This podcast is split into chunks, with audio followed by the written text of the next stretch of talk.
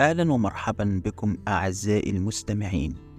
وملخص جديد من ملخصات بودكاست شيب القرنفل مع عماد كتاب اليوم كوني صحابية لحنان لاشين كل امرأة تسعى لأن تكون سعيدة وأن تكون عن الشر بعيدة. فمن صارت بنهج الصحابيات حصلت على السعادة ومن صبرت على الابتلاءات ظفرت برضا الرحمن ومن أطاعت الله أدخلها الجنة. المقدمة إن المرأة أساس أي أسرة وكل مجتمع ومن خلالها المشاعر تجتمع وهي من تجمل الحياة وتزينها. فإن أطاعت الرحمن أخذت بيد زوجها إلى الجنة وإن برت بوالديها سعدت بحياتها. هذا ما دعا النساء إلى السير على نهج الصحابيات بهدف تجنب الخوض بالعقبات وذلك بعد السعي لتطوير النفس لإفراح القلب وإنعاش الروح. فالحياة جميلة والنفس تبحث عن الأشياء الجميلة. الفصل الأول طاعة وصحابة. يتمنى المسلم لو إنه قد عاش بعصر الصحابة الكرام إذ كان عمر بن الخطاب عادلا وأبو بكر الصديق حليما رقيق القلب. كما كان علي بن أبي طالب حكيما أما عن بلال بن رباح فهو صاحب الصوت الندي الجميل وكذلك الأمر بالنسبة للصاحبيات الطاهرات اللاتي مثلن قدوة لكل المسلمات. ويمكن ضرب المثل في الصحابية الجليلة أسماء بنت أبي بكر الصديق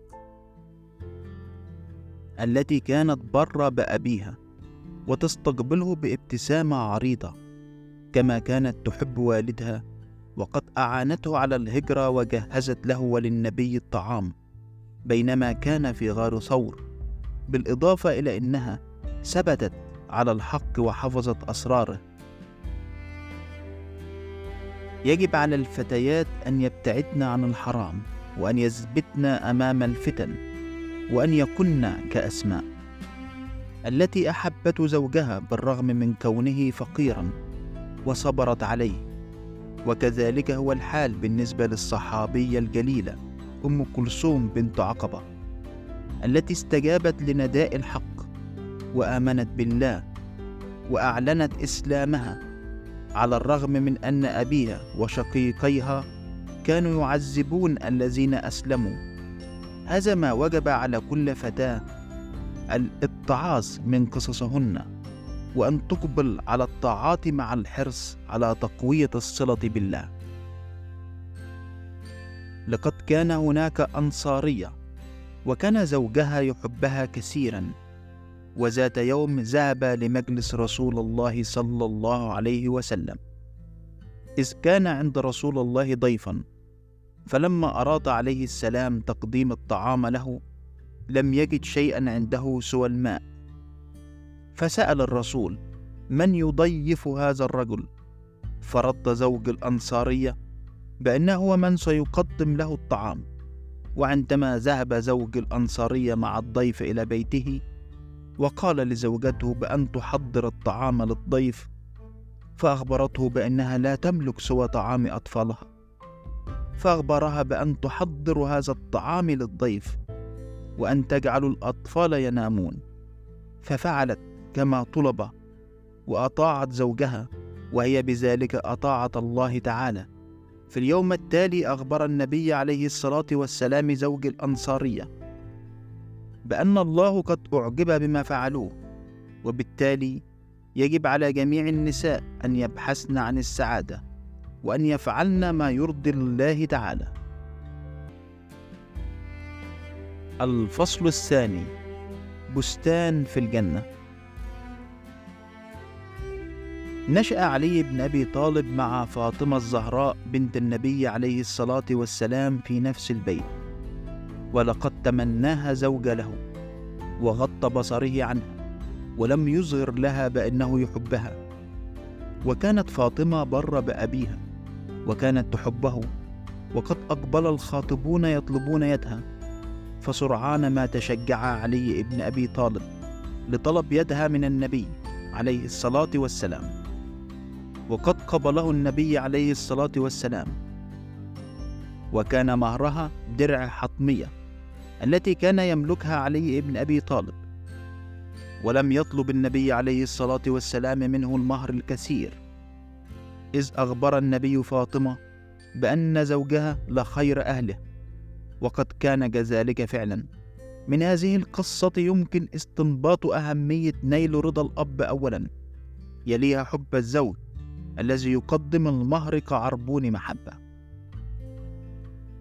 لقد كان أبو الدحداح سريا وكان عنده حديقة كبيرة وفيها بستان فيه من الخير الكثير وكانت السعادة حليفة لهم. وعندما ذهب أبو الدحداح إلى النبي عليه الصلاة والسلام سمع يتيما يقول بأنه بينما كان يقوم ببناء صور حول بستانه قطع طريق البناء نخلة كانت لجاره. ورفض جاره أن يترك النخلة وقد طلب النبي عليه الصلاة والسلام من جاره أن يحضر. وعندما أتى جار اليتيم طلب منه النبي عليه الصلاة والسلام أن يبيع النخل لليتيم فرفض الجار. فقال له إذا باع هذه النخلة لليتيم فله مائة نخلة بالجنة. فرفض الجار. وعندما سمع أبو الدحداح هذا الكلام سأل النبي عليه الصلاة والسلام بأنه إذا اشترى النخل لليتيم فله نخلة بالجنة. فقال له النبي عليه الصلاة والسلام نعم. فاستبدل أبي الدحداح النخلة ببستانه وعندما أخبر زوجته بأنه طرق البستان لوجه الله فرحت وأطاعت زوجها. الفصل الثالث صبر وأجر. تكون الحياة جميلة والأمسيات رائعة. عندما تكون هناك شقيقتان تقضيان الحياة بحب وبمشاعر نقية. فقد كانت أم كلثوم بنت النبي عليه الصلاة والسلام وأختها رقية أجمل شقيقتين وقد خطبهما ابن عم الرسول. ولما بعث النبي لجأ الكفار لعم الرسول. فصبرت أم كلثوم وهاجرت رقية مع زوجها. فحزنت أم كلثوم لفراق أختها ومرضت رقية وماتت. فحزنت أم كلثوم وصبرت.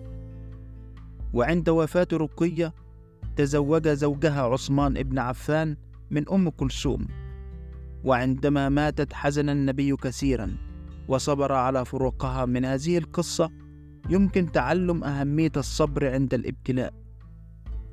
تمثل قصة حليمة السعدية أيضا مثالا بارزا على الصبر إذ إنها كانت فقيرة وكان ابنها طفلا صغيرا وجائعا وكانت حياتهم شقة.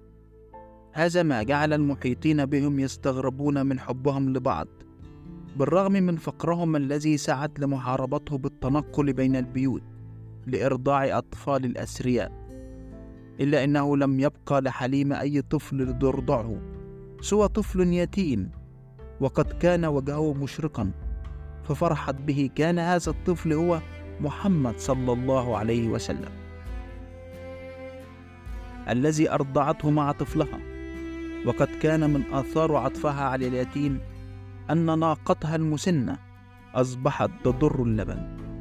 عندما تزوجت أسماء بنت عميس أحبت زوجها وكان خلقه جميل.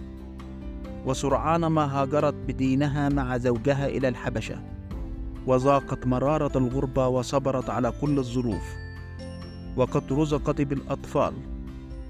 أمر النبي عليه الصلاة والسلام المهاجرين بالعودة للمدينة ففرحت أسماء كثيرا فيما بعد توجه جيش المسلمين إلى الشام واستشهد زوجها جعفر في المعركة التي حدثت هناك. وقد أتى إليها النبي وأخبرها فحزنت كثيرا وانفطر قلبها لكنها صبرت.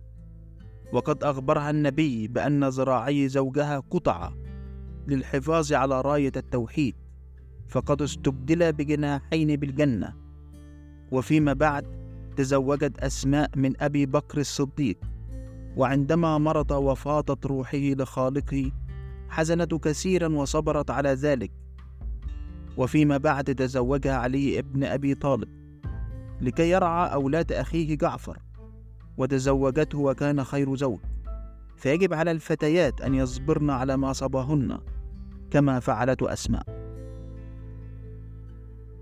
الفصل الثالث أحضان مليئة بالحنان. لقد كان النبي عليه الصلاة والسلام يتأمل ويتفكر في ملكوت الله تعالى.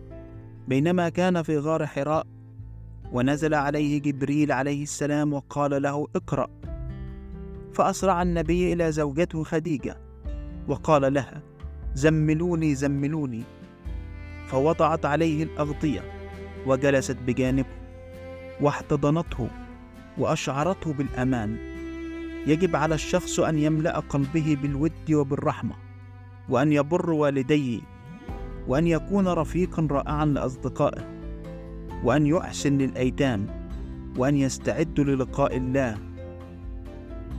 وأن يصلي على رسول الله وأن يقتضي به وأن يرتب أولوياته وأن يهتم بعائلته ويحبها ويمكن ضرب أخذ العبرة من أبو تجانة الذي كان مقاتلا مغوارا في غزوة أحد. وعندما أصيب النبي عليه الصلاة والسلام رقد أبو تجانة عليه واحتضنه وحماه وتحمل الطعنات عنه. الفصل الرابع. ظهر عطرة. هناك من يمرض ويصبر ويحتسب الأجر من الله تعالى وهناك من يخرج ليجاهد في سبيل الله. فيجب على الإنسان أن يصبر ويتحمل البلاء لكي يظفر بالجنة كما يجب على المسلمة أن تراعي حدود الله في كل شيء ويجب على المحجبة أن تتوخى الحذر في كل تصرفاتها ولباسها وأن تحافظ على نفسها وأن تعرف بما يجب عليها أن تتكلم.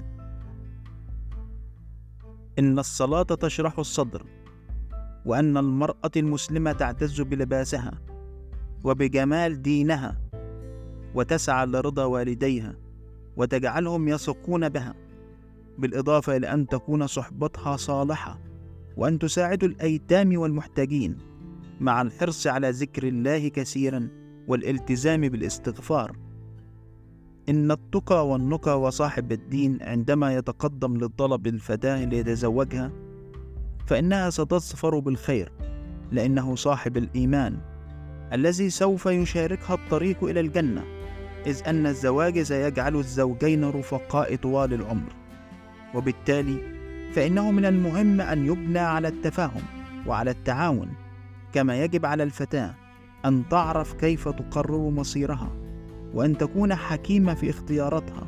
عندما تثق الفتاة في نفسها سيثق فيها الآخرين كما يجب عليها أن ترتب حياتها مع الحرص على أن تبني مع زوجها بيتا تقيا وصالحا.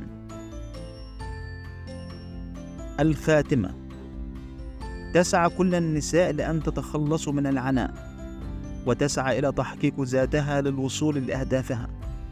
فإذا اتبعت نهج الصحابيات سلمت ووصلت لأعلى الدرجات. ولا يمكنها أن تصل لما وصلت له الصحابيات إن لم تحرص على طاعة الرحمن. والابتعاد عن الفتن والصبر على الابتلاءات ومعاونة الزوج في كافة ظروف الحياة. يجب على المرء أن يستعد للرحيل. ويستغفر الله ويحسن للناس ولو بالقليل وأن يفعلوا الخير الكثير ويبتعد عن الشر المرير. فعندما تغفر الذنوب ستبتعد من حياة الإنسان جميع الكروب. كنتم مع بودكاست شيب القرنفل مع عماد. وانتظرونا في ملخص جديد.